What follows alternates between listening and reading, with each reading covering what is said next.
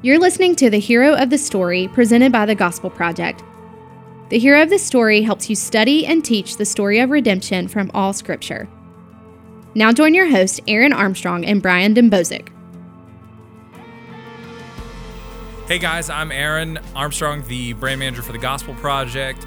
Um, today, I have a special guest with me, Andy McLean, who is the editor of the Gospel Project for Students. How you doing, Andy? How's it going? Doing well. Good, good. Man, it's good to have you on the show. It's good to be here. Yeah, it's uh, we've been trying to get this to happen for a little while. And, Been a little busy, yeah. yeah, we we are very busy people here in in uh, the Lifeway building.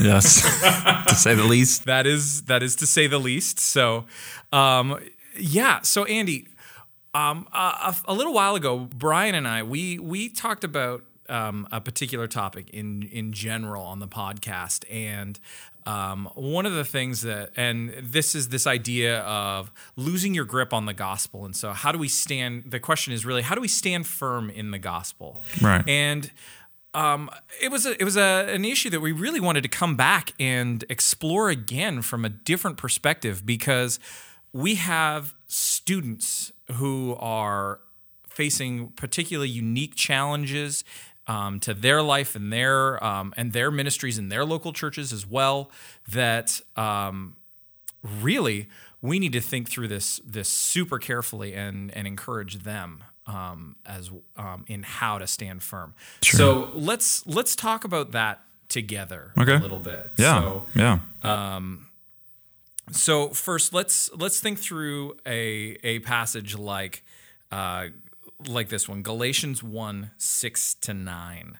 Yeah, Um, so let's let's we'll read that together from the from the CSB, of course. of course. Because what other translation are we going to use? That's the standard It's the standard for Christians. for Christians.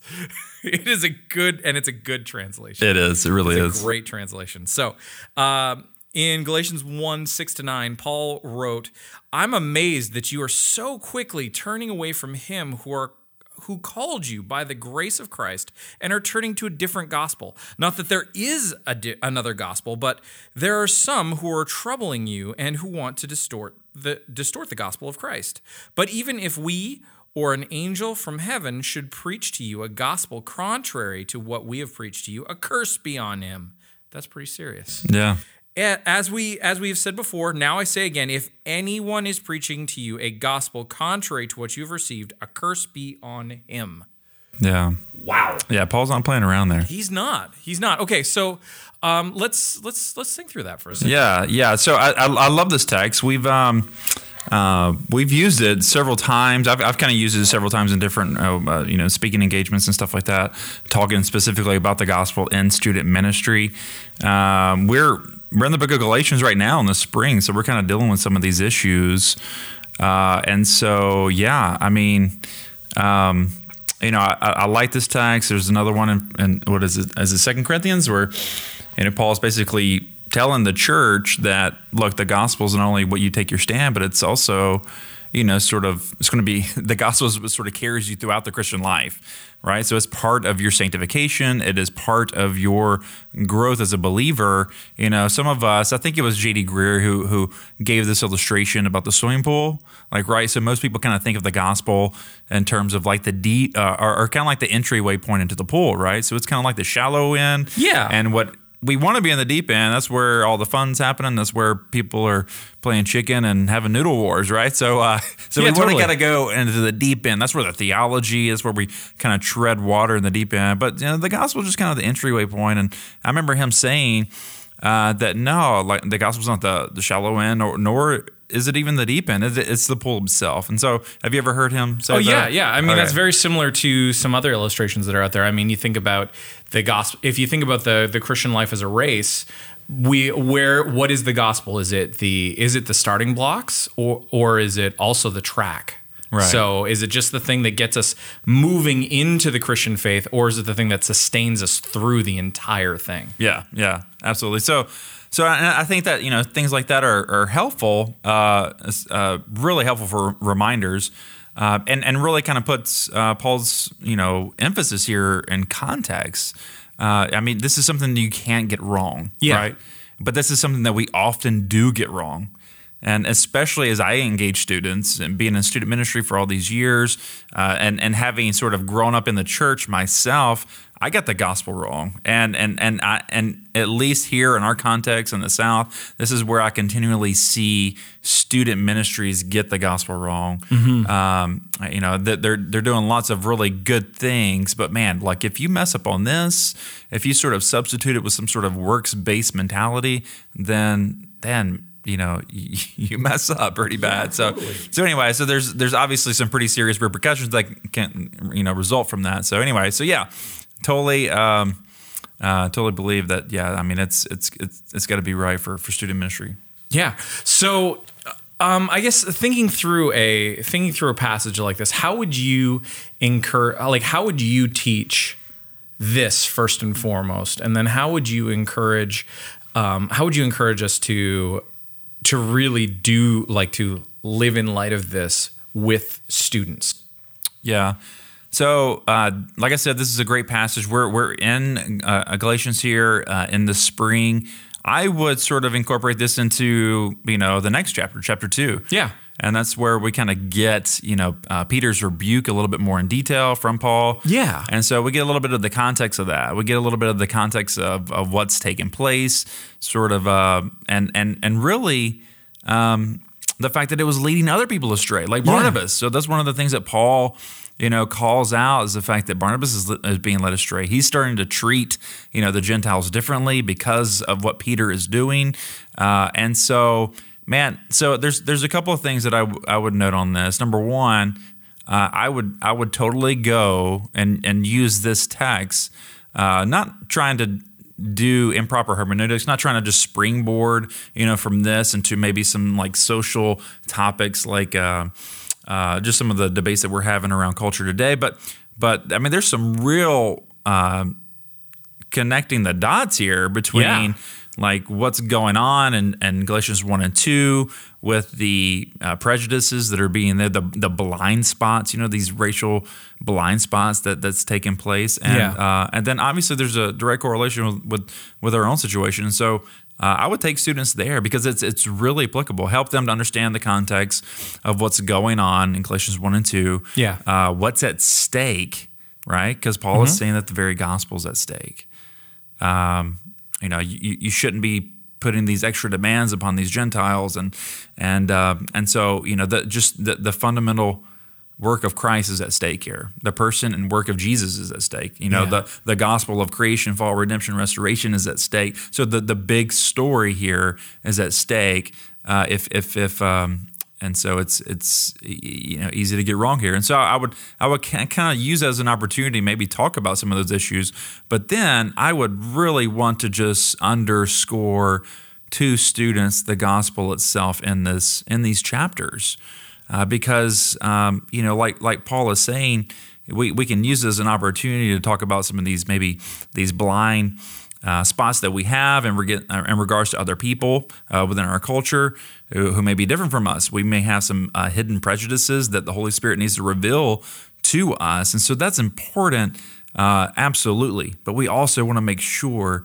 um, that students kind of walk away with a clear understanding of the gospel. Right. And the fact that it is not driven uh, by any sort of. Um, you know, works righteousness, which you know that this this you know book is going to make crystal clear. Yeah, uh, you know, and so we we want to make sure that they're not sort of operating on the assumption that that uh, that they have to do A, B, and C to get X, Y, and Z from God in terms of salvation. Mm-hmm. No, we want to just really emphasize the fact that look, it is the person and work of Jesus, um, and and uh, it's not your work; it's, it's, His work, and and and so we we definitely want to um, to underscore that and, in the hearts and minds yeah. of students. Yeah, yeah, that's that's really helpful.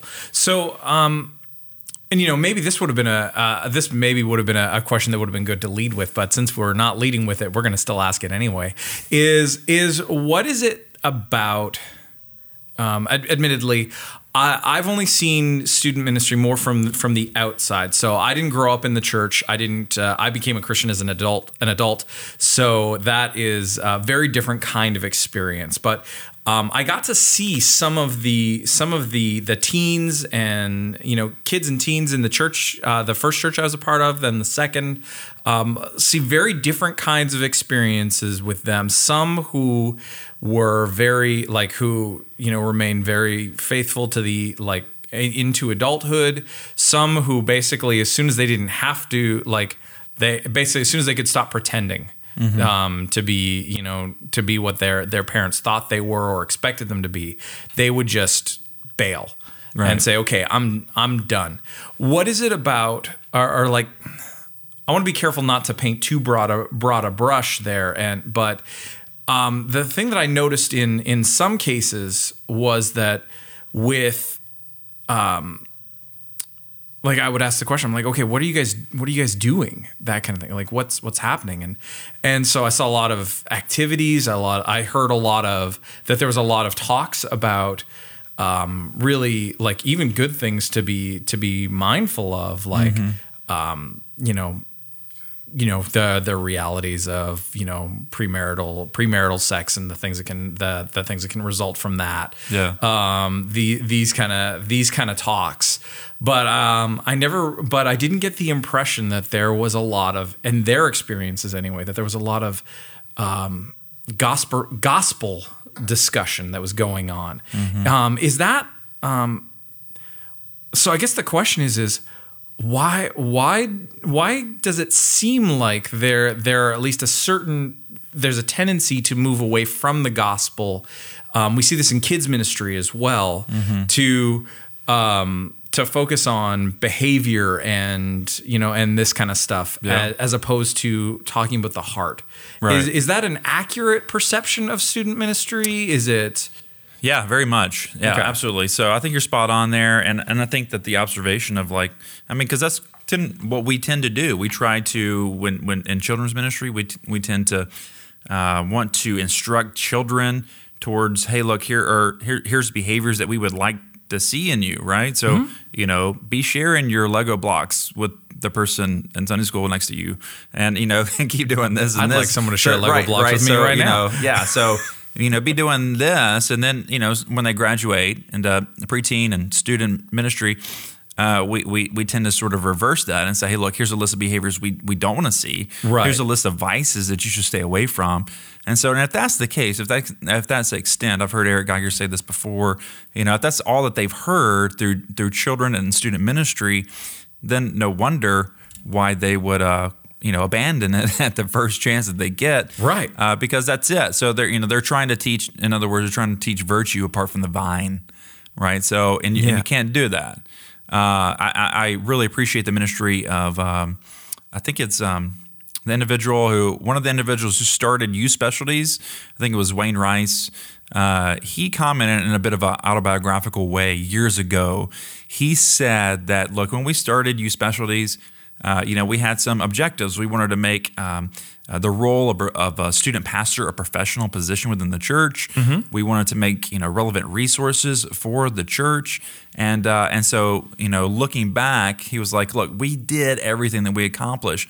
You know, churches now hire professionals. Yeah. And their student space, right? That's what we do. You you got to have a seminary degree most of the time and you got to you got it's a professional yeah. role. Yeah, absolutely. And so and then, you know, they they did provide they had a host of uh, games and resources that churches could use to entertain students. And so but this is what he said. It was super super sobering in terms of someone kind of looking back on a significant part of their life. And so he says that you know what? We did what we accomplished but we created a generation of students that were a mile wide and an inch deep. And i was like well that's that's sobering you know? And then he goes on to comment like right now i just encourage churches to just give students jesus mm-hmm. because only jesus can change the heart of a student. And that's true right? Yeah. So we want to get to those hard issues. We want to kind of steer away from the fact that like look we're not trying to, to modify behavior from a you know from a top down philosophical level. That's yeah. not what we're trying to do in student ministry. Yeah. Uh, obviously, you know we you know we think that that uh, you know making wise decisions and and is a good thing among yeah, students. Totally. We want to sort of give them that sort of wisdom uh, to know how to navigate life and make good choices, but but at the same time like those choices have to stem from a, a changed heart. Yeah. And so we want um, we want students to to to have that changed heart, to, to be transformed from the inside out. And, and only Jesus can do that. And so, you know, I think that you got to get that order right. And that's something that we talk about a lot here in, in the Gospel Project. So, Totally. Totally. So, um, last question before we wrap up this discussion. Um, let's say you've got a. Let's say you are speaking with a with a, a fellow student pastor, and um, they have they're they're struggling. They want to they want to get Jesus in front of their kids every opportunity they can, and they're not really sure where to start. Um, I mean, it's easy to go into a, a product product promo on this, so let's Yeah. not do that. But uh, but um, what are what are what are say three pre- pieces of simple practical advice that you could give um, one of your peers in student ministry today who wanted to who wanted to do that? Yeah. Uh, that's a great question, and I wish that you actually gave me time to think about these questions ahead I'm of time. sorry. So Aaron's totally just, you know, he, he, he doesn't warn me. He's been thinking about them, but he surprises me with them. So- Well, well, the truth is, is this question just came to me right now, So, and uh, yeah, that's what I'm saying. Anyway, I could be good- totally good lying. Improv. Uh, I You know, there, there's, you know, the gospel's at work on me too, and uh, I, so I um I will say this. So I, there was um there's a guy when I started out in seminary. I was kind of doing college ministry, and um and and there was um uh, a bit of a mentor there at the church, and he had done the student ministry for a while. Then he you know kind of uh, he moved on and he was uh, kind of looking working at a, a local church plant. But anyway, he he told me he said, "Look, Andy, um, he he kind of see that I was new to this, and he could kind of see that that that, that uh, even though." Um, I had a bit of an education under my belt. You know, I, I needed some experience, and so this is what he told me. He says, "You need two things to make this work." He's like, "Look, the only thing you need to do as you minister and love to these students is is the fact that number one, you need to love them, and and then number two, you need to live out the gospel in front of them." And so I was like, okay, that's kind of a, a that's a twofold thing. That's not even three, like Aaron asked. And yeah. I was like, I can do that. But here's the thing, though. So even though it's simple to say and simple to write down, when I started to unpack, and as we started to kind of unpack what it means, like to love, you know, the, the the people that I'm shepherding, like the hearts that I'm shepherding, these students, that was uh that was a pretty involved thing, right? Yeah. we see this in in Romans 12, uh, you know, um, where. Um, uh, Paul is is telling the church, you know, these one one of those one another passages. Yep. Right. How we should, you know, uh, uh, you know, love one another, and uh, and and the word that he uses there, you know, it's it's this like tender affection type love in Romans twelve. I remember reading years ago C.S. Lewis's Four Loves. You know, you get all these different types of loves: agape, phileo, um, and then uh, you know this eros, the, the romantic type love. But but then you have this like storge, this this tender affection love. Yeah. and and that that's comes from the Greek word that Paul was using there. Like we are to really cultivate within our hearts a, a certain type of tender affection and love for the people that we're serving, but but also man, we have to model and live out the gospel in front of them, uh, with them. Um, uh, we have to share out our life and Christ with each other on a daily basis. And so, just kind of thinking through what that meant, man, that was a that was a huge task ahead of me. Yeah. But nevertheless, it still boiled it down, right? It kind of boiled it down to two things: I want to love well, and I want to model uh, the gospel in my life well. And yes, I'm going to fail at that every day, but you know, it, it kind of it brings me back to these two things every day. Yeah. So yeah. There you go, man. That's super helpful, Andy. Thank you so much for joining us on on the Yeah, show today. I really appreciate it. Thanks for having me. All right. Thanks for listening to The Hero of the Story, presented by the Gospel Project, a family of resources revealing how all Scripture gives testimony to Jesus. Learn more at gospelproject.com.